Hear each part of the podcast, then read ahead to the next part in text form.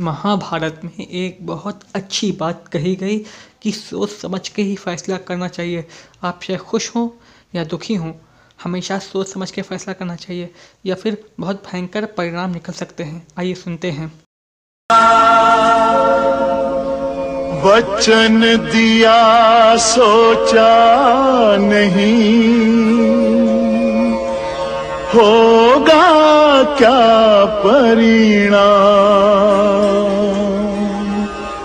सोच समझ कर कीजिए। जीवन में हर काम